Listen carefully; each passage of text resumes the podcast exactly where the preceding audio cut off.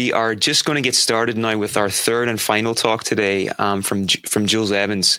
So this is actually Jules' fourth talk with the Weekend University, and I'm sure everybody here will agree that it's it's a, an honour to have him back. So Jules is the policy director at the Centre for the History of Emotions at the Queen Mary University of London, and a leading researcher into ecstatic experiences.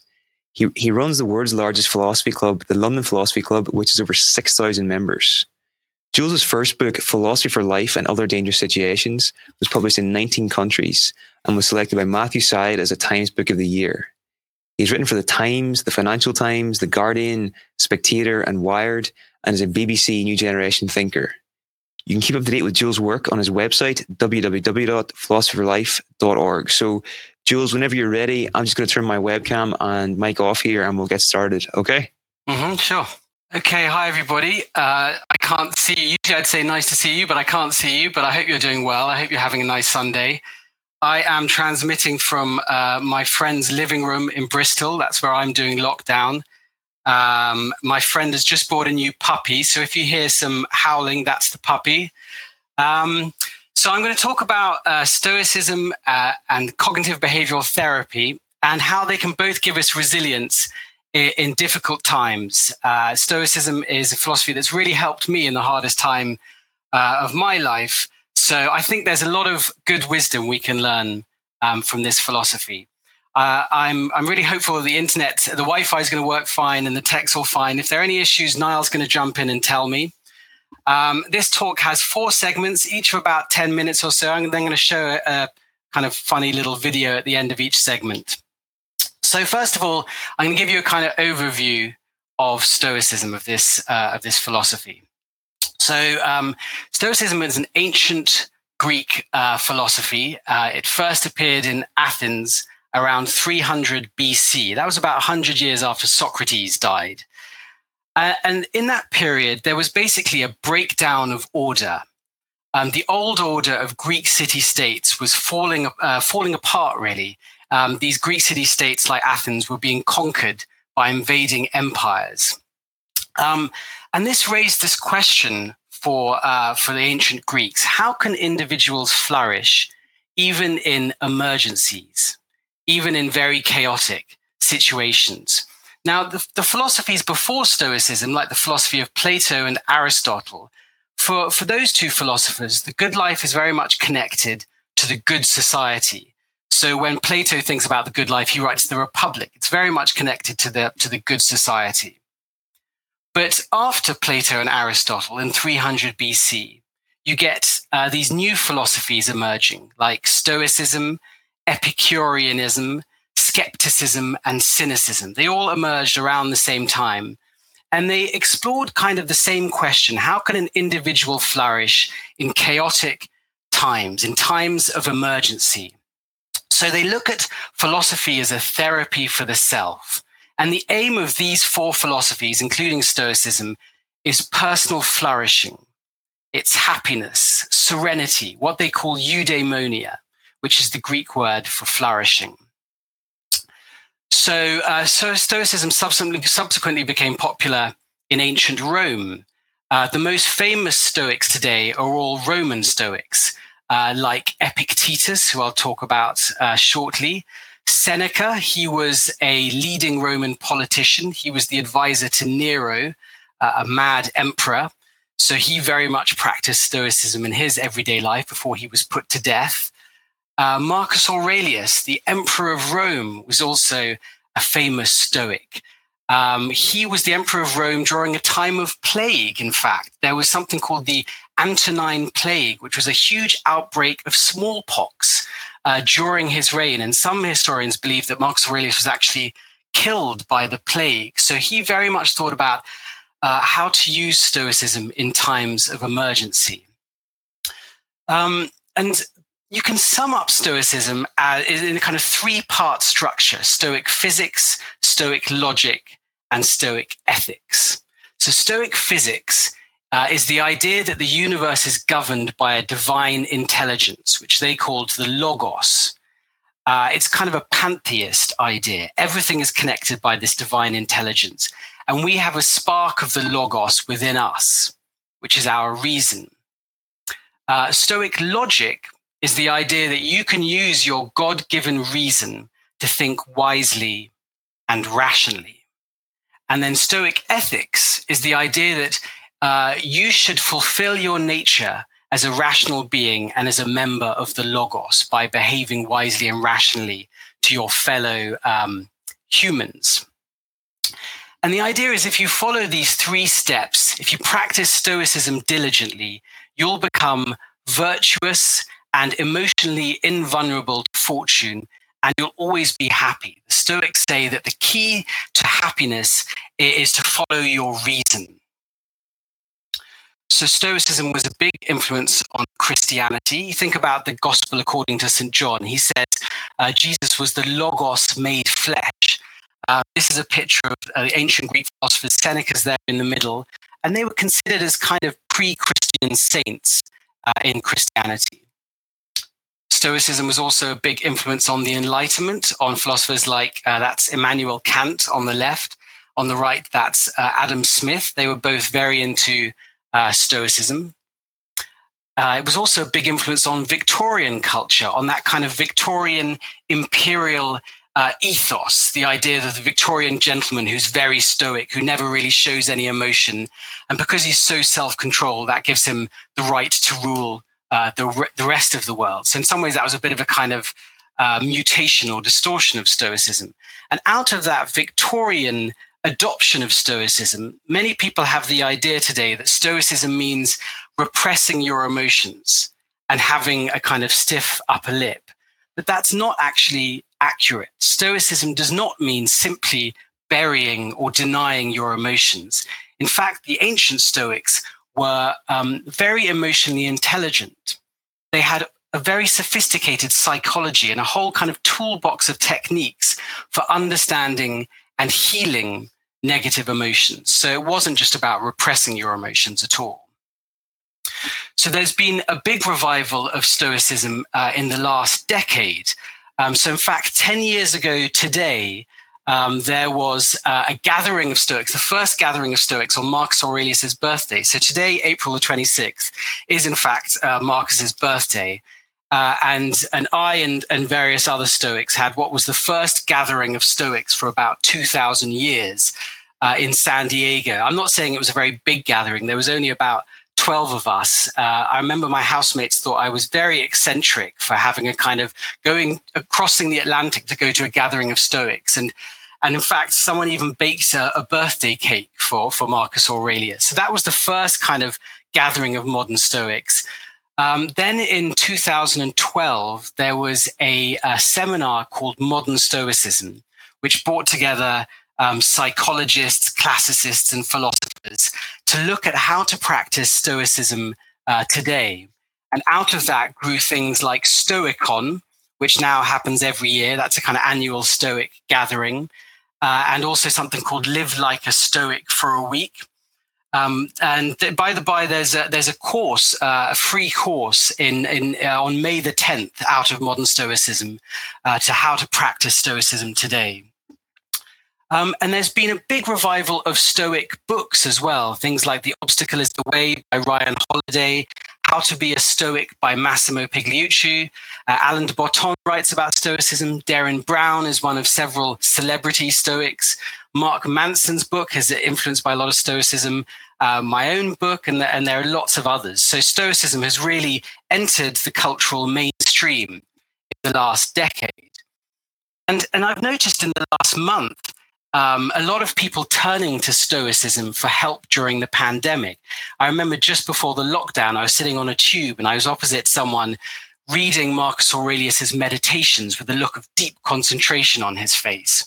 And a lot of journalists have also talked about how Stoicism can help us at the moment. So um, this was an article in the New Statesman. Um, Stoicism can help us meet the pandemic with dispassionate resilience.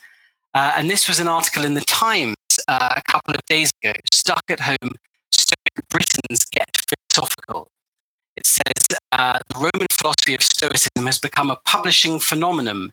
Seneca's sales are up 747%. Marcus Aurelius is up 356%. So the Stoics are having a, um, a, a good pandemic, apparently. So uh, the main point I want to impress on you just at this for this first segment is that ancient philosophy, including Stoicism, was not just a theory; it was a practical way of life. It wasn't just about thinking; it was about what you do in your everyday life.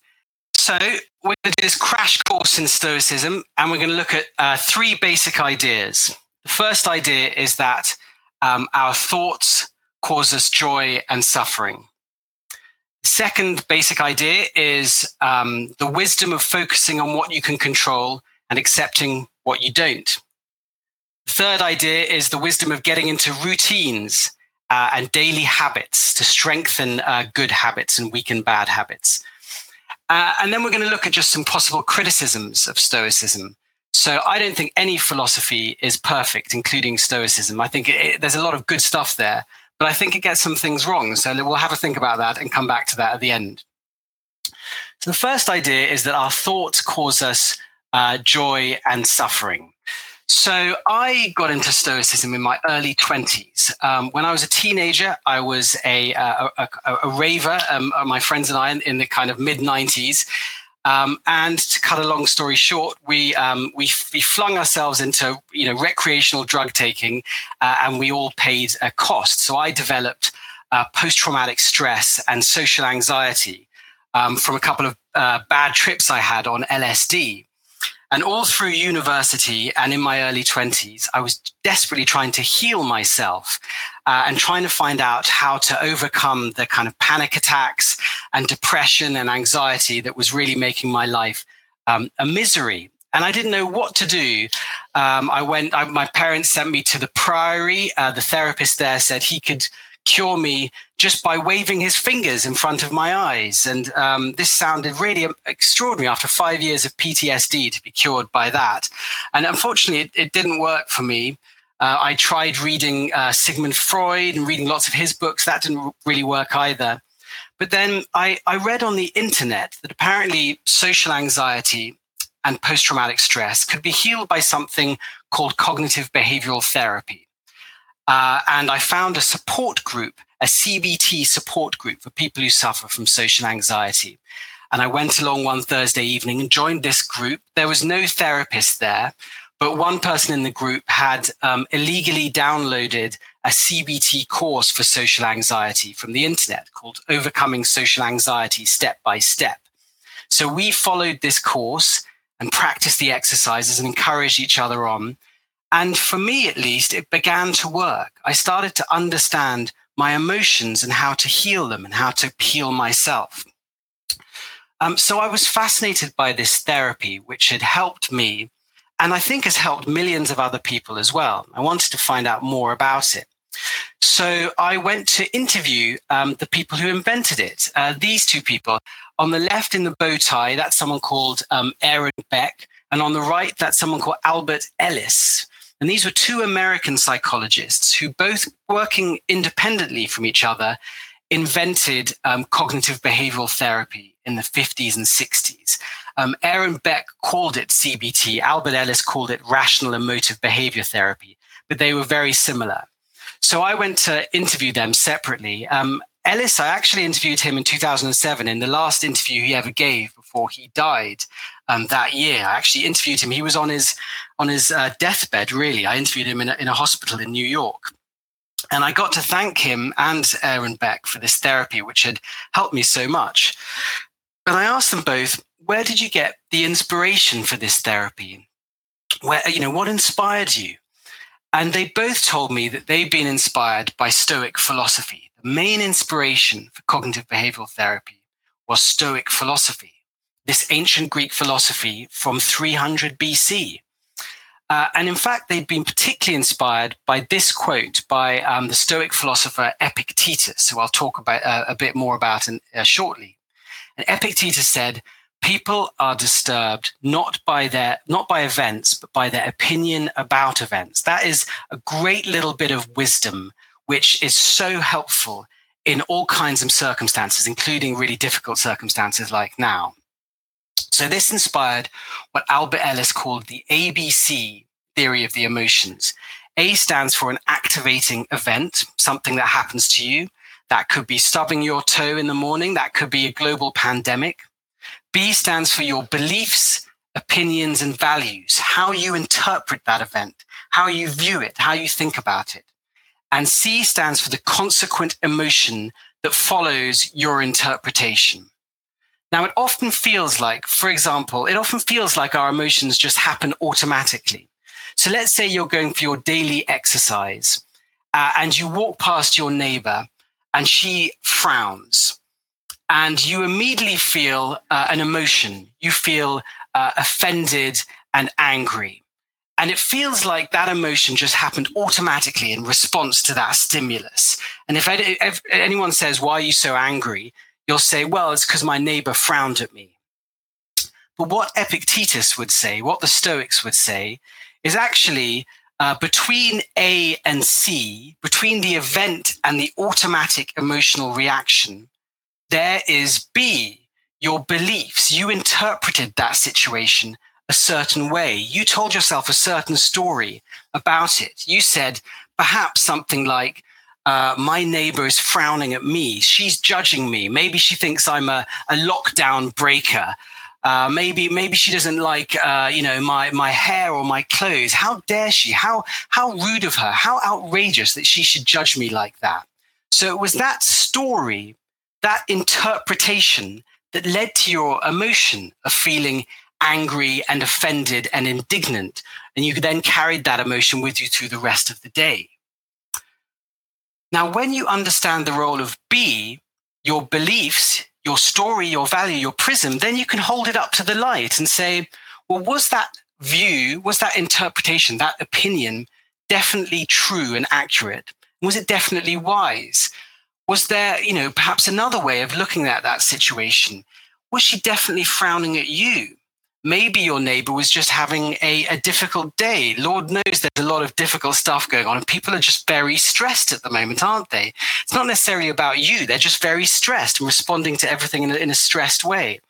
Or if you know that she was definitely judging you, looking down on you, or, or, or in some way, do you definitely have to get offended by that? Do you definitely have to get angry? You actually have a choice. Uh, as Eleanor Roosevelt uh, said, no one can offend you without your permission.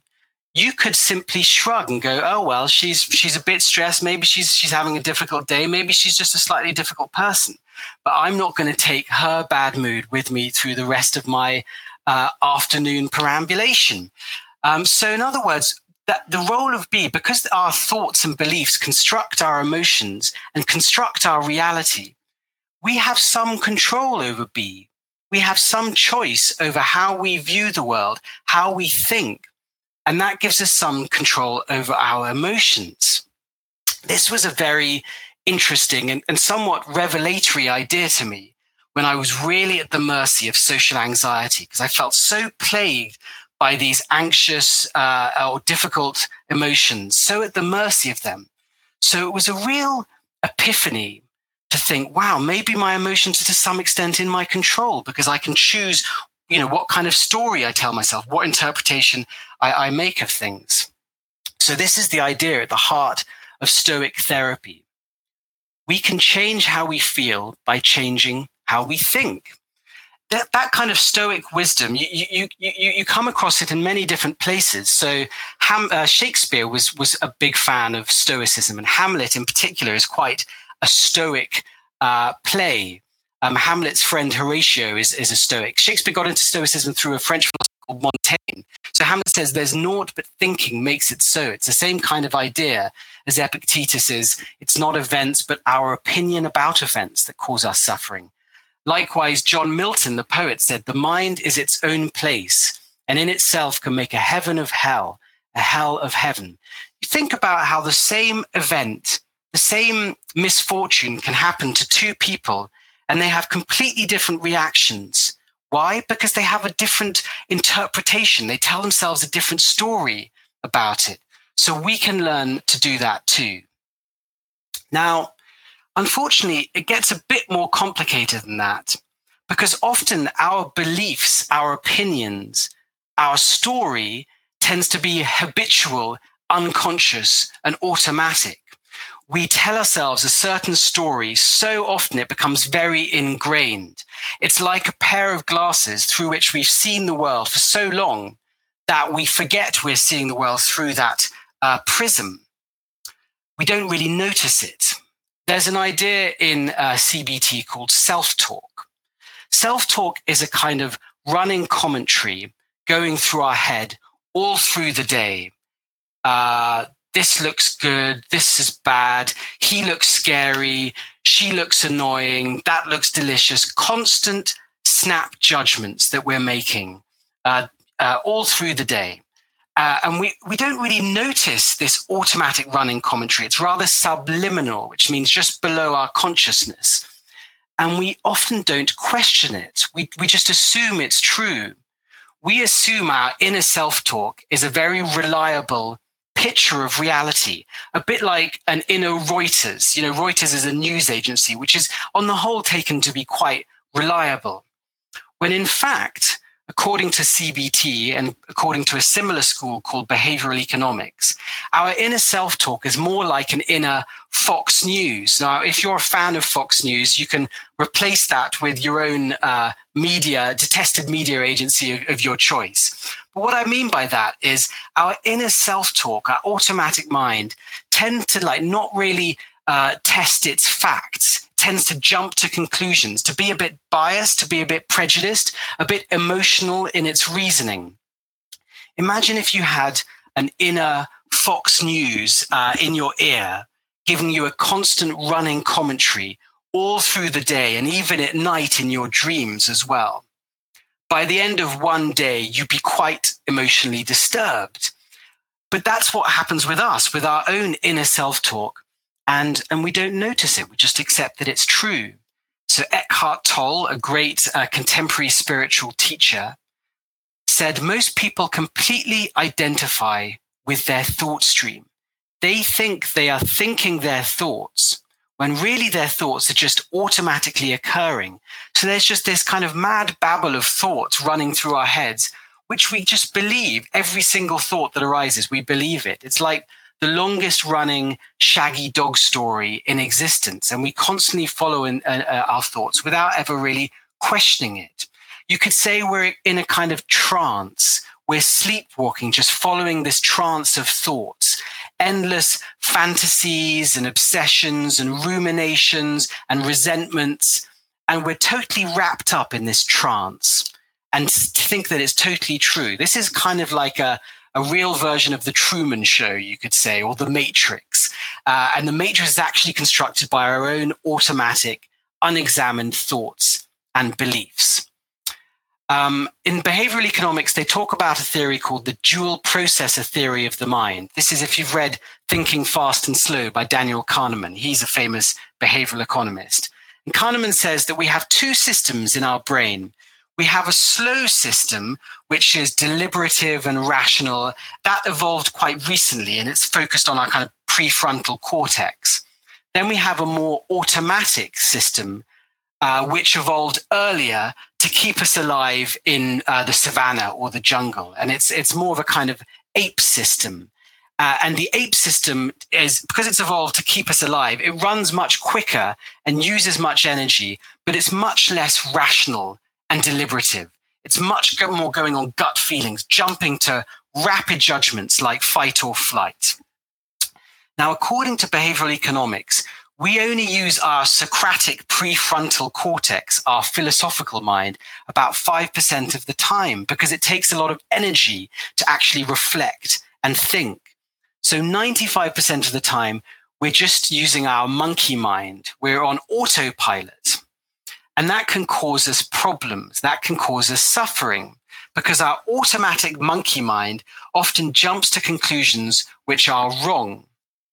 And that can cause us problems.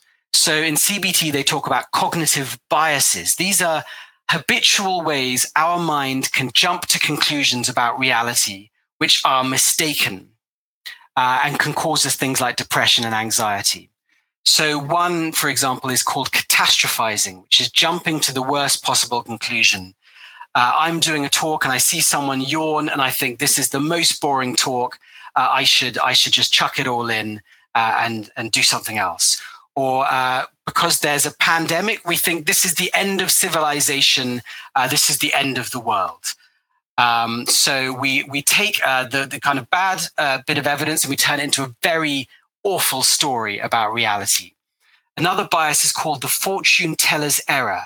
Because it's bad now, it's always going to be this bad. It's never going to get better. Because I'm single now, I'm always going to be single. Because I'm unemployed now, I'm always going to be unemployed. So again, we take a little bit of evidence and turn it into a big general story, which we very firmly believe, even though it causes us suffering.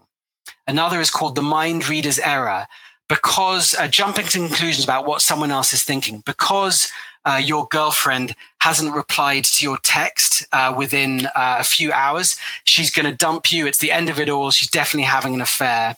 So, again, a, a very general story based on not much evidence. Another is called rating uh, yourself against others, assuming their life is perfect and yours is woeful because judging by social media, everyone's just having a, a, wonderful lockdown. They're really flourishing. Their sourdough is perfect. Uh, their children are perfectly homeschooled, and it's only you that's struggling. Well, that's probably not true. Probably everyone is is really finding it uh, difficult. But if you're if you're um, subject to this bias, everyone else's life looks great, and your life looks really. Uh, it's only you that's really messing up. Another one is called personalizing. Everything went wrong because of you. Uh, negative confirmation bias. That's when you have a negative, a very negative story about yourself or about reality. And you only pick up on the evidence that fits that story. If ever, for example, you get positive feedback from your boss, you discount it. You think, oh, they're just being nice to me. It's funny, we can be very attached to negative stories about ourselves and about the world. Uh, and we defend them it's like we kind of hug onto them because at least they're familiar. So we can become very attached to, um, to our suffering. Uh, and another bias is called masturbating. That's what Albert Ellis came up with that word. Is when we have uh, lots of thoughts like, I must always be in control. I must always be in, uh, successful. Everything I do must be perfect. Uh, my children must be perfectly brought up. Uh, you all must uh, like me and appreciate me. These kinds of thinking, they're very inflexible and kind of rigid and not very adaptive. So it becomes harder to adapt to change, including uh, extreme change like we're in now, if your thinking is rigid and inflexible. The more your thinking is flexible and open, the easier you can adapt to, um, to dramatic changes in your life. Um, another bias is called labeling. So let's say you do one thing badly, like uh, you mess up a date, you mess up a, a presentation or something like that. And you, rather than say, oh, well, I failed that time, you turn it into an essential story about who you essentially are. I am essentially bad at uh, dating. I am essentially bad at public speaking. Again, you turn it into a very general, total story. And of course, those are negative biases, but you can have over optimistic biases as well. There's one called um, the expert bias, for example, where you over assess your expertise about a particular topic. And that can get you into trouble or um, other people into trouble as well, like Donald Trump saying we should all uh, inject bleach to overcome uh, COVID. So there are positive biases which can also get you into trouble. So what can happen is we can get imprisoned by our own beliefs, where our beliefs box us in like a prison cage. Uh, and that can um, cause us a lot of uh, suffering. We can weave a cocoon of very negative uh, beliefs, which we really defend. But then we can have these epiphanies where we can realize I'm doing this to myself. My own thoughts are beating me up. It's not reality that's causing me to suffer. It's me. I am my own torturer. I am my own imprisoner. And I have the choice and the power to stop beating myself up in this way. When I do philosophy courses, I'll often have people on the courses who are so kind and considerate to other people. But when it comes to their own self talk, they don't notice how, how mean they're being to themselves, how brutal. They would never accept that kind of talk to someone else but to themselves, they can be really brutal and vicious. So we can learn, I'm doing this to myself and stop doing this. How do we do that? Well, we can use what's called um, the Socratic method. So Socrates was the father of Greek philosophy. And he used to walk around Athens uh, and he would stop people, his fellow Athenians, and engage them in conversation. He would say, um, What are you doing with the day? What's important to you? Where are you running off to? What, um, what do you value? What matters to you in life? And they would say, Socrates, back off. You're not, uh, you're not allowed to be two meters close to me. Um, but and they they they got very annoyed with Socrates. He was considered a gadfly because he would make them think for themselves. Socrates said that people sleepwalk through life. They never really examine their own values. If you were uh, in a in a pub on a Friday night, do you remember pubs? Uh, and you came across a, a pill on the floor, you wouldn't pick up that pill and just swallow it unless you are having a very boring uh, weekend. But when it comes to our own beliefs, opinion, opinions, and values, that's often what we do. We pick them up from our friends, from our family, from the internet, uh, from our culture, and we swallow them without reading the label, without examining them. Socrates said, The unexamined life is not worth living. It was this amazing moment in human evolution where he said, Don't just accept the values of your tribe, think for yourself. And of course, this was an outrageous idea. So he was put to death by his fellow Athenians. But we can still practice the Socratic method today. We can learn to ask ourselves questions rather than automatically accepting our unexamined beliefs and opinions. So we can, if you go to uh, CBT, they will play Socrates. They use what they call the Socratic method. So you might go to a, a cognitive therapist and say, I'm really depressed. And they would try to find the belief underlying that emotion and examine it to see if it's true. So, what belief or opinion underlines this emotional reaction? And then you might say, well, it's because everyone at work hates me. That's the belief underlying your emotion. And then the therapist might say, is that definitely true? Where's the evidence for it? Could you see this differently? Is there another way you could interpret this? Is it definitely a big deal? Are you making a mountain out of a molehill? What can you do about it now? And what you must, what must you accept for the time being? And it's useful to practice that, not just in our, you know, emotional lives if we're upset, but also in terms of critical thinking online. I, have been struck during the pandemic by how people often just share things they've come across on the internet about COVID 19, for example, without even thinking about it, without examining the sources, without thinking, is this helpful? Is this harmful? People sharing these kinds of, um, you know, uh, quite far out conspiracy theories 5G is causing COVID 19, or Bill Gates is only investing in a vaccine because he wants to um, kill us all. Um, so it can be useful to practice kind of Socrates' mental hygiene. Is this definitely true? Where's the evidence? Is the source reliable? Is it reported elsewhere? Should I share it? Could it be wrong and harmful? So I'm going to show you another little video now, just about how our thoughts and interpretations uh, construct uh, reality. Um, now let's see how I do this. Okay. Um, here we go.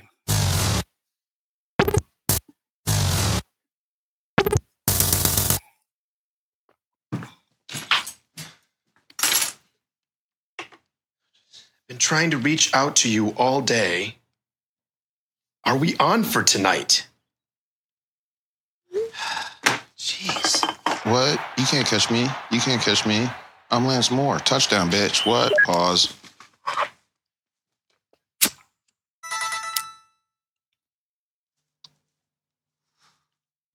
Oh, shoot. Keegan's been texting me. Sorry, dude. Your texts. I assumed we'd meet at the bar. Whatever. I don't care.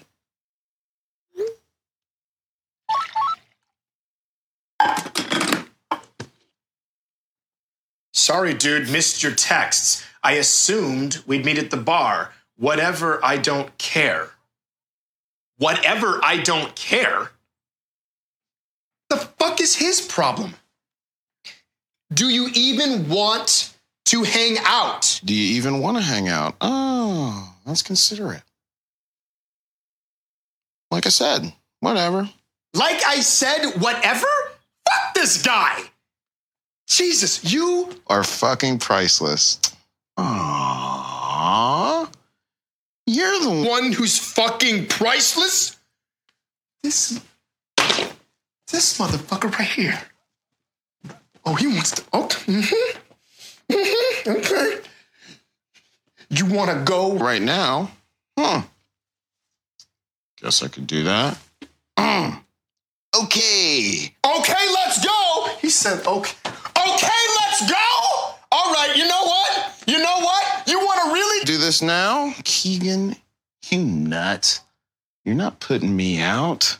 Fuck yeah, let's do it. Oh, you fucking asshole. First round's mine. Oh, no. Oh, no, there ain't gonna be no rounds, asshole. It's gonna be a fucking street fight. This son of a Cause tonight we gonna party like a party down. No! Buddy! Like I said, first round's mine. A beer and a gimlet. For my partner, right? What's that? Uh, I got, I, I got you a baseball bat with nails in it. For my post-apocalyptic Jackie Robinson costume, how did you know?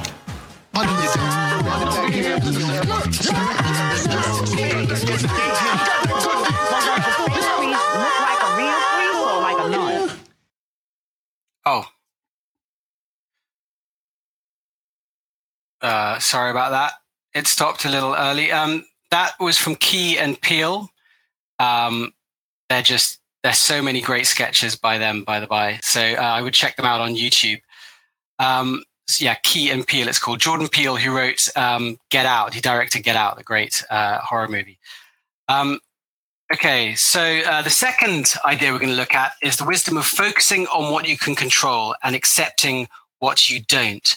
So I spoke to um, someone a couple of weeks ago, an entrepreneur who had got COVID 19.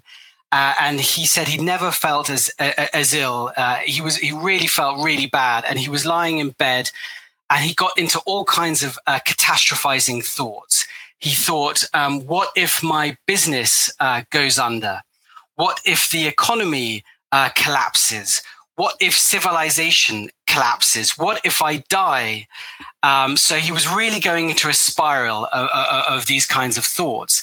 And he picked up uh, Marcus Aurelius's Meditations, this, this great little Stoic book. Uh, and it really helped him uh, to move from a feeling of powerlessness and fear, a spiral of fear, to a place of uh, sovereignty and autonomy. He realized that in any situation, he had a choice. He could focus on feeling powerless and afraid, or he could focus on practicing wisdom.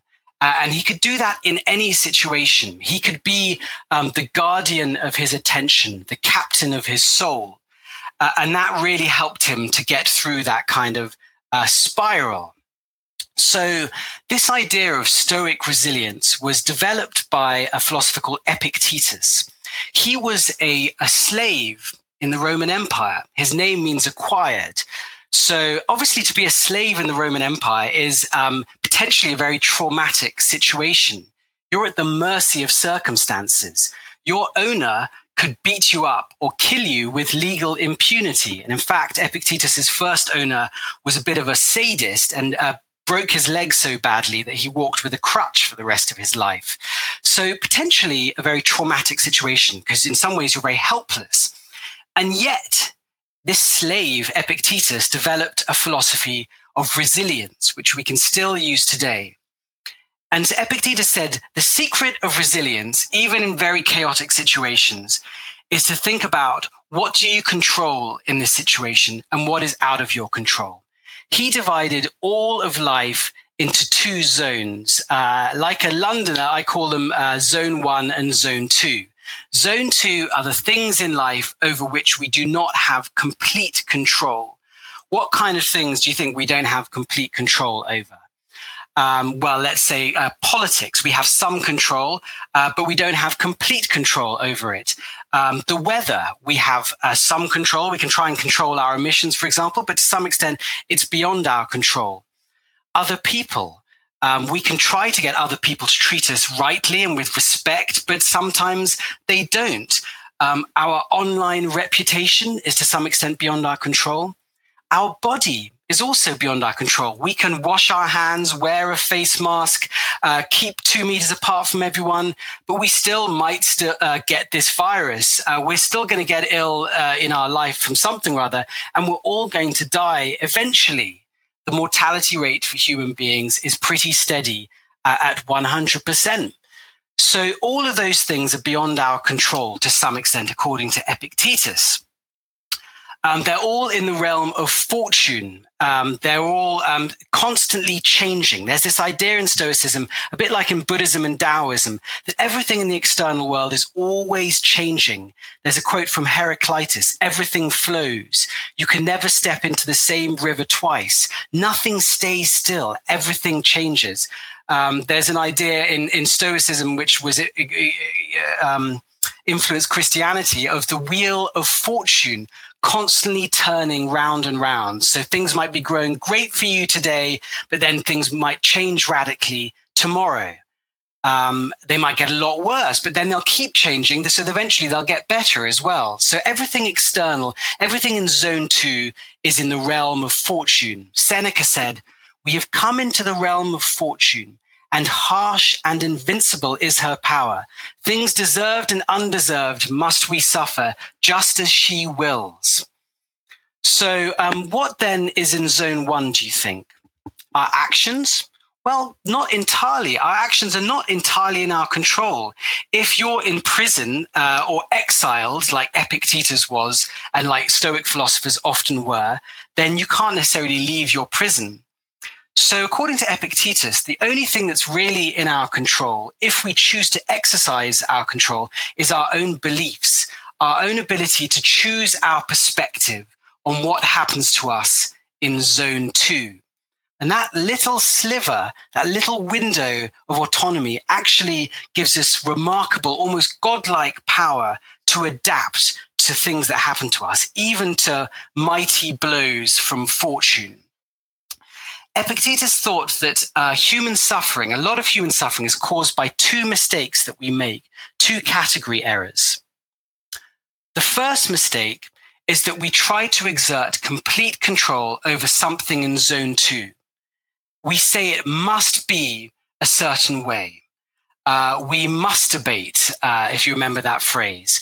We might say something like, I must always do my work perfectly. And if I don't, it's a disaster. And then suddenly we're in lockdown and we're depending on our dodgy Wi-Fi and our, uh, maybe our, I hope not touch wood, but our Zoom can play up or our children are constantly disturbing our work and we can't work at the same standard we usually do. And if you're a musturbator, if you're a perfectionist, that's going to cause you suffering because you have a rigid, inflexible idea that I must always do my job perfectly. And that's very unadaptive. It means you're not really adapting to change. Or, for example, when I had social anxiety, I thought other people must like me. They must always like me. And if I don't, it's a catastrophe. That was just a, a, a foolish way of thinking because it meant I was tying my self esteem to the wheel of fortune, which is constantly changing, constantly going uh, round and round. I was alienating myself. The word alienation means to make it, to sell yourself into slavery. I was saying I can only accept myself if other people accept me. So I was taking my self esteem and tying it to the fickle stock market of public opinion. If people reacted to me well, my state, my self esteem would soar. If people reacted to me badly, my self esteem was, uh, would plummet. So you can see how kind of unwise that was. I was making myself the slave of fortune. If you tie your self esteem to something in zone two, like money or status or power, you are also making yourself the slave of fortune and you will never really be, um, you know, serene or secure. You'll just be pulled up and down by, uh, by fortune. Um, and in fact, my, my, my negative beliefs were co- created a kind of feedback loop. I would think other people must like me, and that would make me quite defensive and wary of other people because I'd kind of made them into a god. And my defensiveness then made other people react rather negatively to me. So it became a feedback loop. So our expectations and beliefs often kind of create reality in a feedback loop. And really, it was so unwise because why bother what other people think? I mean, when you think about some of the people whose opinion you care about, Marcus Aurelius said, It never ceases to amaze me. We all love ourselves more than other people, but care more about their opinion than our own. Marcus Aurelius said, um, another quote, he said, Consider what kind of characters they have, the people whose opinions matter to you. Why do you care? You know, these are these are a bunch of uh, uh, uh, uh, uh you know madmen. He said. He said the general public are like madmen. So why should we care what our, our public opinion is or put so much store on it? So the antidote for that feeling of helplessness and anxiety and insecurity is to bring our attention from zone two to zone one and to remind ourselves what's in my control in this situation. Oh, it's my own beliefs. So, for example, I can choose to accept myself even if other people don't like me. Likewise, I can choose to accept that I'm going to do the best I can under the lockdown, even though it's not going to be perfect, my work, but I can still uh, try and accept myself. That is in my control. Um, so that's the antidote for that kind of feeling of helplessness. Marcus Aurelius, it's his, it's his birthday today, by the way. He said, Vex not yourself at the course of things, they heed not your vexation. When he, he was emperor of Rome, the most powerful man in, uh, in the world at that time, but he was constantly reminding himself he wasn't a god. Unlike other emperors who went mad because they thought they were gods, Marcus would constantly remind himself of the limit of his control. Um, and the other problem, uh, so, so we can bring our attention back to zone one, focus our values uh, on, on, on our own um, beliefs, our own opinions. That's always in our control, the ability to practice wisdom, to do the right thing. Socrates uses the metaphor of making a pot. When you're making a pot, you don't put the clay on the outside of the wheel in zone two, where fortune's constantly spinning round. You put it on the center of the wheel in your own values. That's how you take care of your soul by resting your self esteem on your own intrinsic values, your own sense of right or wrong. No matter what the future holds, you can always meet it with your capacity for reason and wisdom. So, what's the point of worrying about the future or the past? They're beyond your control. Focus on the present, focus on practicing wisdom in the here and now. And the second mistake that humans make is either they try to exert complete control over zone two, or secondly, they fail to take responsibility for zone one. They fail to take responsibility for their own beliefs and values. Instead, they use something that happens in zone two as an alibi, as an excuse.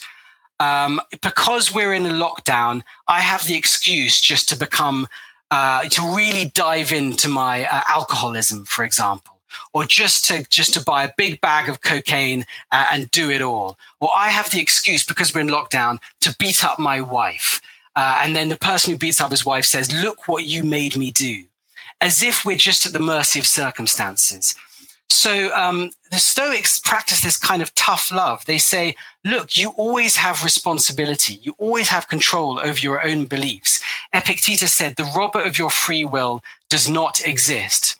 What happens to you isn't your fault, but how you deal with it is your responsibility. So you may have had um, a tough childhood. You may have a, a, a really tough family. You may live in a very difficult neighborhood, but you still have a choice you still have the power to exercise responsibility and sovereignty over zone one. So we can accept the will of the Logos in zone two. They were pantheists, remember. It's a, a bit like the idea of the Tao or Christian providence. Okay, um, so the third idea is the importance of getting into routines and daily habits. Do you remember we said our attitudes, our beliefs tend to be habitual unconscious and automatic. We're often on autopilot. Uh, our self talk is just a kind of autopilot, a trance of automatic beliefs.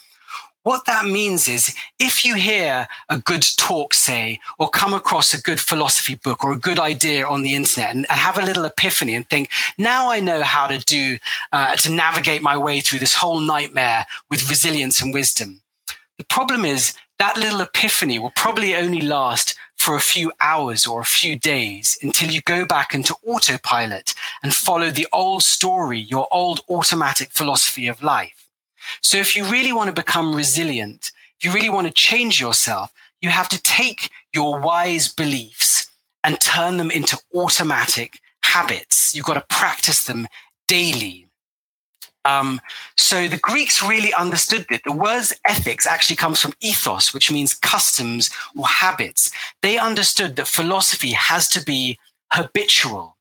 Um, Aristotle said, We are what we repeatedly do.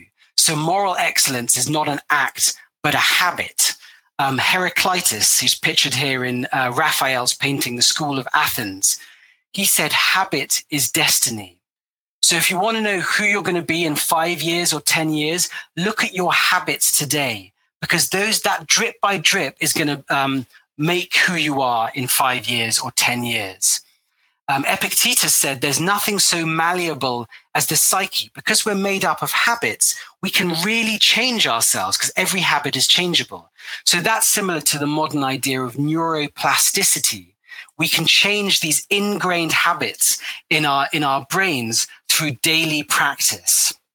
So we're going to look at three ways the Stoics use to strengthen good habits uh, and weaken bad habits. One was uh, maxims. The Stoics tried to make their philosophy easy to remember. They turned them into these little kind of catchphrases uh, called maxims, which they would say to themselves over and over until they became ingrained into their self talk. They'd also write them down in little handbooks, which they called enchiridions, and they'd carry around these handbooks and give themselves daily reminders while they were out uh, about their, you know, their daily lives. Um, so the idea of the maxim is you repeat it over and over until it becomes part of your habitual self-talk. Um, so, um, for example, life itself is but what you deem it is a great little maxim from Marcus Aurelius's Meditations. Um, Dale Carnegie, the father of self-help, said these are seven words that can change your life. And you see similar kind of maxims in um, other ancient schools of philosophy and religion. So you think about Jesus's teachings, uh, like sufficient to the day is the evil thereof. What a great maxim. Uh, who knows how the lockdown's going to end? But, you know, we can't worry too much about the future right now. We kind of have to take it day by day. So Christianity is also full of these little maxims. Uh, so is Buddhism. So is uh, Islam. Um, the, please believe these days will pass. So this too will pass is also a great maxim. This is um, uh, some adverts that have appeared in London during this uh, crisis. That's so helpful. If ever you're having a really hard day, just remind yourself this will actually pass. Everything will pass. The negative emotion you're feeling, that will pass. The, the, the difficult thoughts you're feeling, they will pass. This pandemic will pass. So these kind of maxims can really help us. Uh, and CBT also has these kinds of maxims. When I was doing CBT for social anxiety, we were given these maxims, which we would read out every day for about half an hour, and we'd listen to them on uh, tapes as well. Things like acceptance is an active experience, or that which you resist persists, or the world reflects our beliefs back to us. Marcus Aurelius said that our mind becomes dyed with the color of its habitual thoughts. Therefore, soak your mind in these ideas. So, this idea that we, through repetition, maxims become part of our self talk. A second way the Stoics created habits was field work. It's not enough just to be good at talking philosophy, you also need to practice it. Epictetus said, You may be very fluent at philosophy in the classroom, but when you go out into the street, you're miserably shipwrecked. So the true test of whether you're a good Stoic is how you actually practice it in real life situations when someone uh, insults you in the queue to the supermarket or uh, when your children interrupt your Zoom call? Do you practice wisdom or do you automatically react uh, with a kind of negative emotion? And if you do, that's, that doesn't mean you're, you know, you're total disaster. It just means you've got to practice a bit harder. Uh, and get into the kind of automatic habits. So Epictetus said, if you want to make anything a habit, uh, do it. If you want to weaken the habit, uh, don't do it. Uh, so we can strengthen habits just by practice, uh, daily practice. So in CBT, they talk about behavioral exposure therapy. That's the B in CBT. When I had social anxiety, I could repeat maxims like, I accept myself even if other people don't. But I also had to go out and practice. I had to make myself go to parties even when I didn't want to. I had to make myself go up and start conversations when it felt really awkward. And you know, often those conversations were disastrous. They were really boring. I felt so tense. But the victory was not in the quality of the conversation initially. The victory was in standing up to my fear and doing it anyway. And gradually it got easier. Um, and, and the habit uh, of, of extroversion became a bit stronger. So Epictetus says, practice in little things and then proceed to greater. So bit by bit, you can strengthen habits. Finally, um, one of the things the Stoics did was um, to try to practice being the curator, curator of your soul, which means the kind of guardian, seeing your your your attention as like a, a, a bit like a gallery or a museum, being careful about what you put in and what you send out during the lockdown, be careful about are you reading nourishing things? Are you listening to nourishing things? Are you trying to um, check in with people who are who are good for your uh, mental health through um, through Zoom, for example? And careful what you send out as well. Careful what you post online. Um, careful how you just interact with people. Can you just try to smile at someone in the street? That might be their only interaction of the entire uh, day. So um, Seneca said that we often get our habits from the people around us. He said vices move stealthily and swiftly pass on to those nearest. Just as in a plague, we must be careful not to sit next to those that have been infected. So we must be careful in the selection of our friends. So our good habits pass on to others. They're contagious. And our bad habits also pass on to others. So we've got to be a little careful what we put out there. Okay, just very quickly, we're going to get on to questions uh, just shortly. But just to think about what possible criticisms could we make of Stoicism? I'm sure while I've been talking, you've thought of some. But for example, um, can we really control our thoughts and emotions? Um, sometimes maybe our thoughts just happen spontaneously. And it might be that the more we struggle to control our thoughts and to, to control our negative emotions as well, the more they just um, flare up. So, in fact, rather than the Socratic method of disputing negative thoughts rationally, we could practice uh, the Buddha method. So, Buddhism was quite similar to Stoicism. Both have the cognitive theory of the emotions. Both think that our emotions are connected to our thoughts and beliefs. But in Buddhism, rather than always disputing our belief, like you do in, uh, with the Socratic method in Stoicism, you might be um, taught to simply observe negative emotions and thoughts as they arise. So you're feeling anxiety, and rather than going, I shouldn't be feeling anxious, that's irrational, you could just say, okay, anxiety is happening. Anxious thoughts are happening. I feel anxiety in my body. And just breathe and observe it and accept it. And that acceptance might actually help you to soothe your anxiety more. So I don't know if the first talk uh, uh, during this day on acceptance and commitment in therapy talked about that a bit, about the value, uh, the power of just kind of accepting difficult emotions when they arise and accepting we don't always have control. Our thoughts sometimes just arise spontaneously, but we can choose how much attention we give them and how much credibility we give them. So that's one kind of critique you can make of CBT and Stoicism it's not exactly a critique. It's just a kind of, for a lot of people, the Buddha method is more helpful than the Socratic method. Does acceptance of externals make us apathetic? This is a, often a critique you hear about Stoicism. If I accept all externals, aren't I just becoming apathetic, a doormat? Um, I mean, the Stoics, their goal was actually apatheia, their goal was to become completely emotionally serene. So whatever happened in zone two, they, they weren't that bothered by it. But that didn't actually mean they were political doormats. The ancient Stoics um, had you know strong political opinions and they tried to stand by their um, their opinions they tried to stand up for what was right so there was something uh, under the roman empire called the stoic opposition um, who resisted the empire and stood for freedom and tried to bring back the republic and a lot of Stoics were imprisoned, exiled, and uh, and killed for standing up for their beliefs. So, according to Stoics, you can stand up for what you think is right in the world, but you still accept the limit of your control. You don't know whether you'll succeed in zone two, but what is in your control is trying to do the right thing. Um, is Stoicism and CBT too individualistic? I think there is some uh, truth to that. It was very much kind of a philosophy for the individual to practice. Um, there were never really Stoic communities. There's no Stoic churches or rituals or places you can gather together. There are no Stoic, uh, Stoic festivals. So, in some senses, I think it is a bit uh, individualistic. I, I was uh, very much practicing Stoic, but after a while, I felt it lacked that kind of community that I was um, looking for. But it still is quite useful in these kinds of times. Should we try to overcome attachments um, to others? Um, certainly, when I had bad social anxiety, it was useful for me to practice Stoicism to overcome my anxiety uh, and my concern about the approval of other people.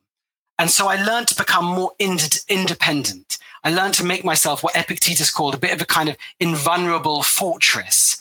So, well, I don't really care, I would say to myself. Eh, they like me or not, who cares? So I was quite self reliant.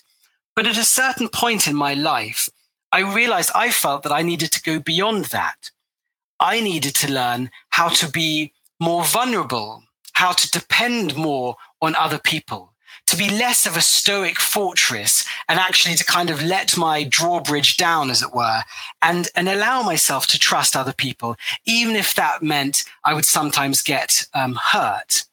So I think there is a risk sometimes stoicism can, um, you know, uh, be too unattached, and that sometimes maybe it's okay to have attachments, even if that causes you suffering.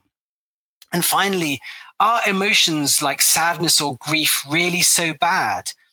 If the Stoic um, lost a loved one during the pandemic, they'd be like, well, that's the will of nature. Everybody dies. And that's just how it goes. What's the big deal? When Socrates uh, was dying, uh, everyone was surrounding him in tears. And he said, What's the big deal? This is totally natural. Please stop crying so hysterically.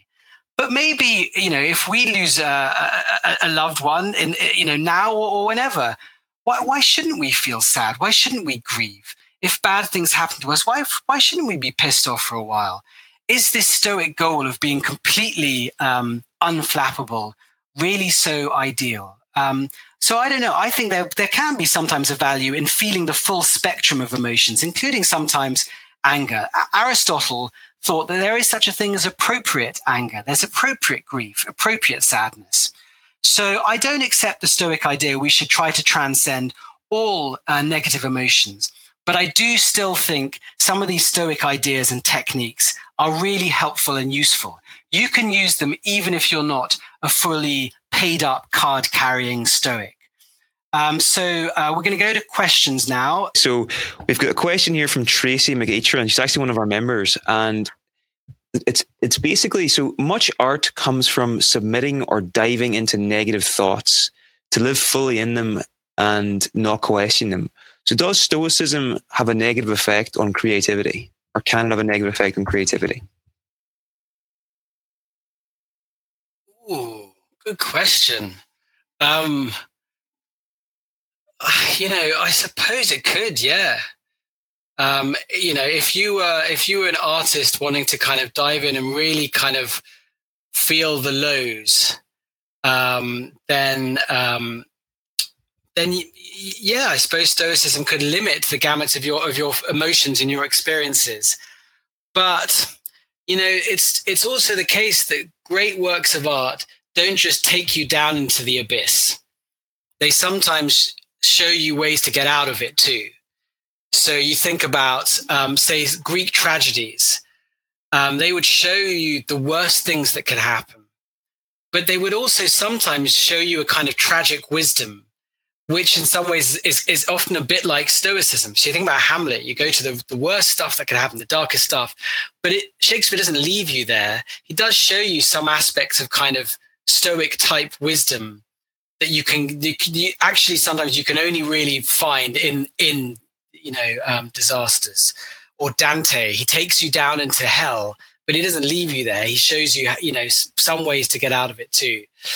So um, but i can think of some wonderful artists who weren't stoic at all. So i, I you know i suppose or, uh, i'm not necessarily trying to say to everyone be a stoic. Um, uh, what I am saying is, if you find yourself sometimes at the mercy of, of um, you know, if you need help sometimes, do think about these techniques and ideas because they they they do work. But you you don't have to practice them all the time. I don't practice them all the time, but um, you know they they are good in an emergency. Okay, great answers. Thank you. Um, the next one is from Alexandra.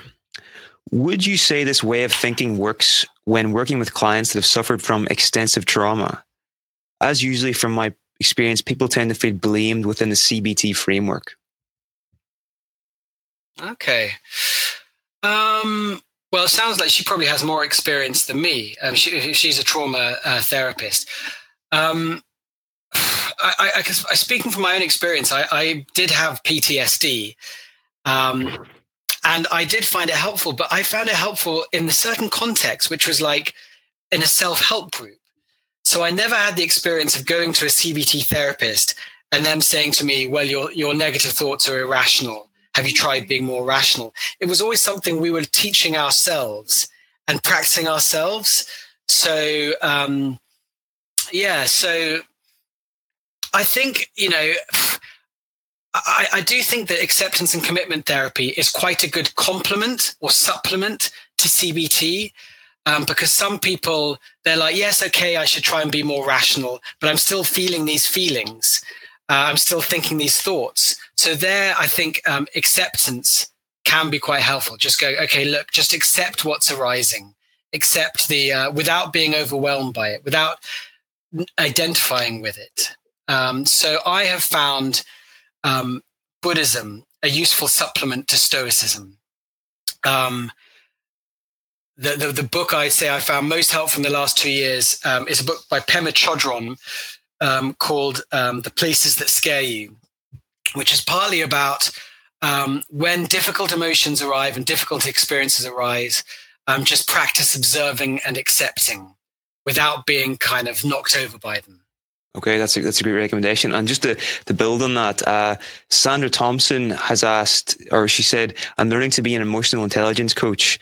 What would you recommend that I read or, or watch to understand the connection or disconnection with these ideas and the ideas in emotional intelligence? Please and thank you. Hmm.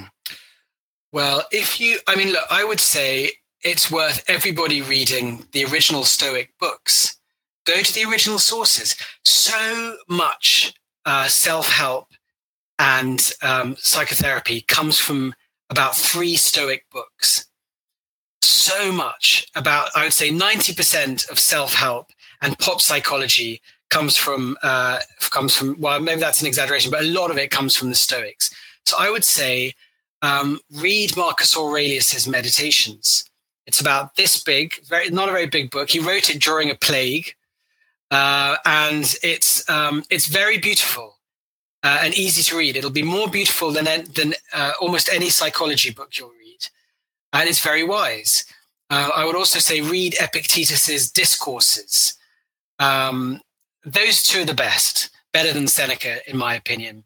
Um, Epictetus' discourses, it's his lectures. It's like being on the most incredible lecture course. So they're all just where a student wrote down his lectures, and it's him kind of um, having a go at the audience. He was, if he was on the weekend university, you know, he would, people would say, "Oh, this is this is upsetting me at the moment," and he'd kind of lay into them and say, "Why are you being so pathetic? Like uh, that's an external. Why are you worried about external?" So he's quite tough love, but it's very. I found that book so helpful. My copy of Epictetus is just underlined and underlined.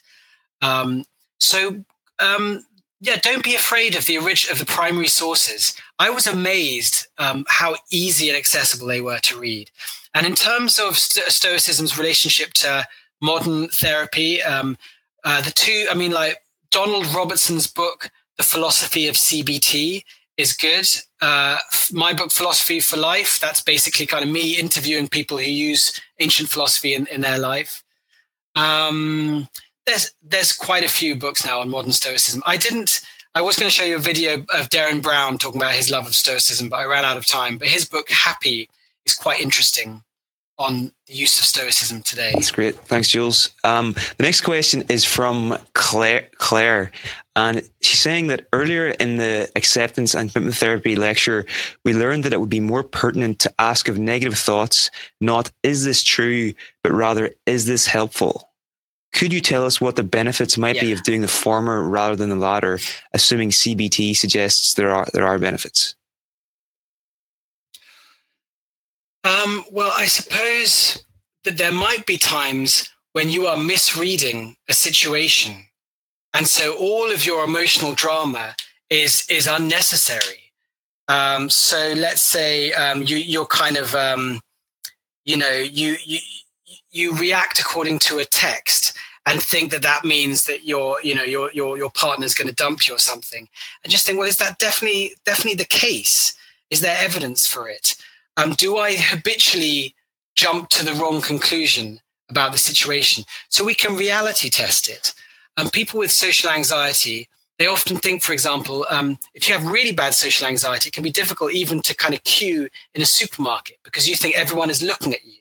So you feel so self conscious, you can't do it. So a, a, cognitive therapist might say, well, you could reality check that.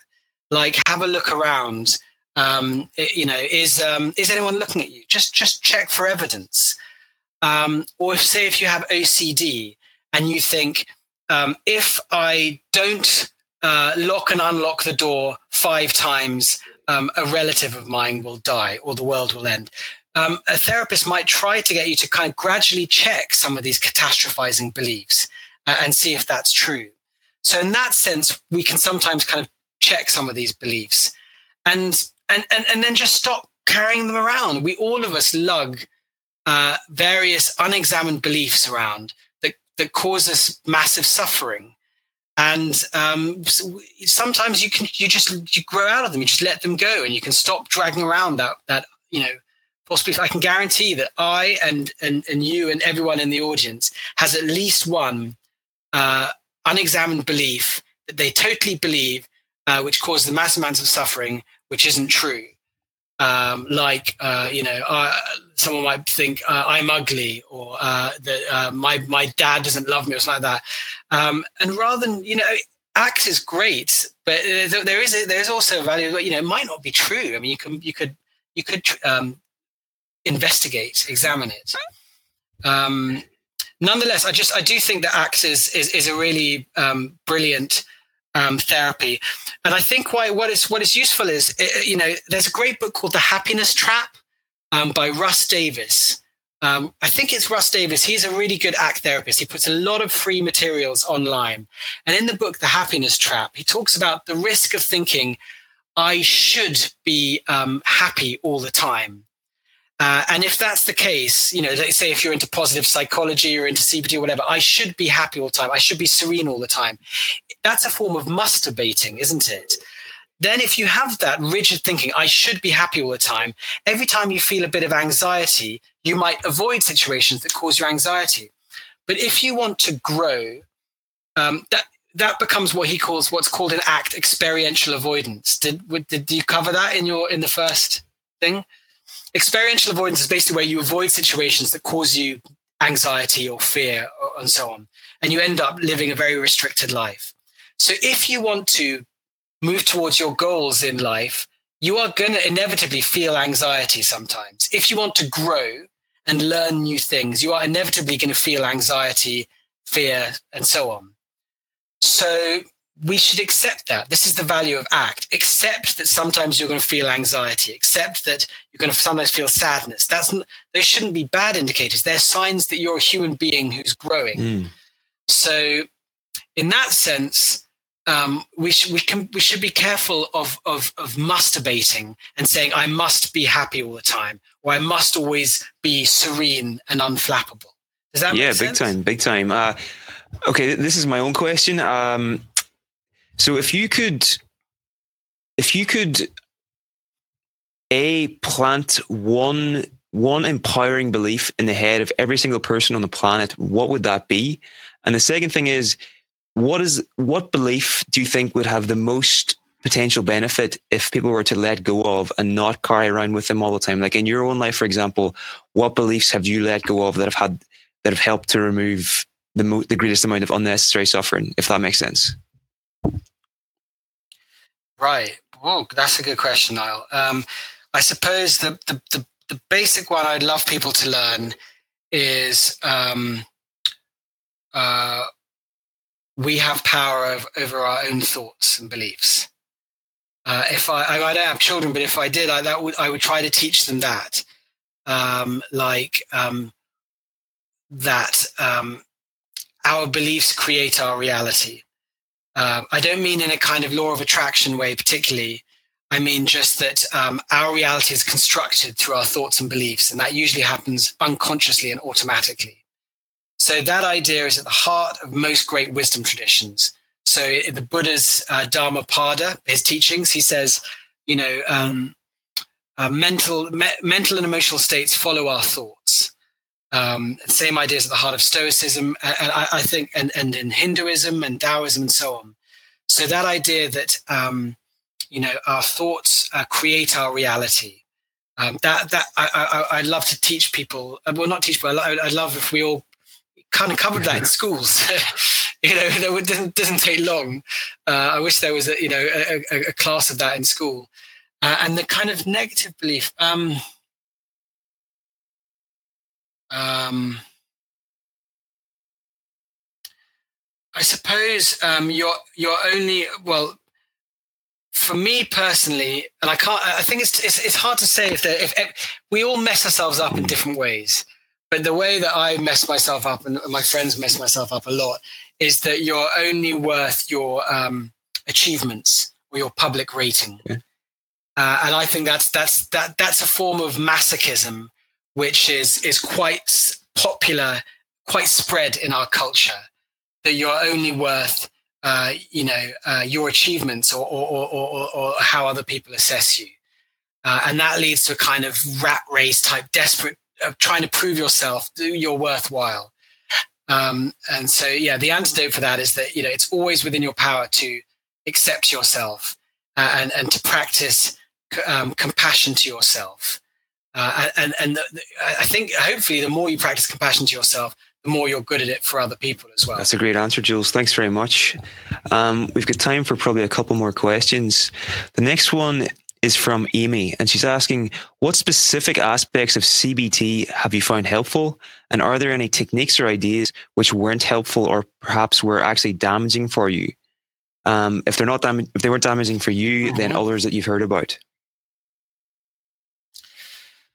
Um, what did I find most helpful? I think it was just the basic idea, two basic ideas. Um, uh, you know, our thoughts create um, our emotions. So the cognitive theory of the emotions, and the idea that I um, I can choose where to put my attention and where to put my values. I can choose to put it in zone one, uh, in my own kind of self acceptance, uh, rather than putting all my self esteem on other people's judgments. Um, so that was that was helpful for me. Um, what was I mean, for example, there's one technique in Stoicism and, and in CBT, in some forms of CBT called defensive pessimism, where you think through all the things that could go wrong uh, in a situation and you accept them. So you think, what's the worst that could happen? Uh, what's the worst that could happen during the pandemic? Uh, well, uh, obviously, the worst is that you could die or a loved one could die. Um, now, some people might not find that helpful. I, I believe that defensive pessimism works for about uh, 25% of people. But for a lot of people, it's just not, it actually, that's a form to dwell on the worst that could happen just freaks them out. I, I, I think personally, I sometimes find defensive pessimism quite helpful. So, you know, I mean, I don't know how much you, the other speakers have talked about kind of our attitudes to death. But I suppose to some extent, I've accepted the possibility that I might die during this pandemic or that a loved one might. And I'm still good. If that did happen, I would, I was, prob- I would still be extremely upset by it. I'd probably be destroyed by it. But to some extent, I've accepted the possibility that that might happen. If you see what I mean. So it's a bit of a convoluted answer, but I think a lot of people don't find defensive pessimism helpful. Um, but uh, for me, it is a bit helpful to kind of think what's the worst that could happen and to kind of look it in the face and, and accept 100%. it. Um, so, I mean, the Stoics don't think that death is the worst thing that can happen to you. The worst thing that can happen to you is, um, you know, you live a life without meaning or virtue, um, as a, as a, you know, um, without integrity. That is worse. Uh, it's not the length of your life that is the true measure of its success. Uh, it's it's whether you lev- lived it with virtue and purpose and meaning. Um, so that's an interesting idea for these times. Drop the mic there. Um, no, these are some powerful ideas, Jules. Thank you so much for sharing. Um, the last question is really just I want to ask about your new book. We've I've just linked to it there on the chat. Um, it seems super interesting, but could you maybe tell us a bit more about what it's about and what people can expect to, to find in there? And why did you write this book? Yeah, well, so thanks, Niall. Um, I, I, wrote my first book about how people use ancient Greek philosophy in modern life. That was about how to use your reason, uh, your rationality to flourish. After that, I wrote my second book, The Art of Losing Control, about why um, ecstatic experiences or mystical, peak self transcendent experiences can also be important for healing and flourishing and connection. Um, I've lost Niall. I'm still here. I'm still here. Yeah. Hear me, guys. Yeah. Okay. Cool. Um, so that was about you know these kind of things. This this realm of psychology called you know ecstatic, self transcendent experiences, which I've talked about here uh, at the Weekend University. Now, sometimes ecstatic or mystical experiences can be messy. And they're not always, you know, euphoric and joyful. Ecstatic experience are moments where you go beyond your ordinary sense of self uh, and feel you know deeply connected to something bigger than you. That can be terrifying. Uh, and um, so this new book is about what's called spiritual emergencies. Those are moments of kind of uh, spiritual experiences which are quite messy and involve alterations in your sense of self and reality for extended periods of time let's say for weeks or months or even years um, there's not much material out there for people who have those kinds of experiences, but they're quite common. As more and more people take psychedelics, for example, or go to meditation retreats or this kind of thing, people are going to have these kinds of spiritual epiphanies, but they're scary. Uh, and they go beyond their ordinary self, but they're not always sure how to come back to this ordinary reality. They, they have a mystical experience, but they don't have mystical training they've got to go back to their job as an accountant, say, or uh, you know their their family, and they're still out of their heads a bit. They're still in an altered state. So this book is um, 14 uh, real life stories of people's personal accounts of their spiritual emergencies, uh, what caused them, what were they like, and what helped. So the idea is to try and create more resources for people going through that kind of experience. Uh, and I'm doing a talk about it tomorrow at Alternatives online, uh, and I'd love to do one maybe here in, in the future. Talk about it. Um, it's called Breaking Open. The book is called Breaking Open: Finding a Way Through Spiritual Immersion. Awesome. Well, I think it's it's a super important. Uh, super important ideas to get out there. So everyone should definitely check out the book.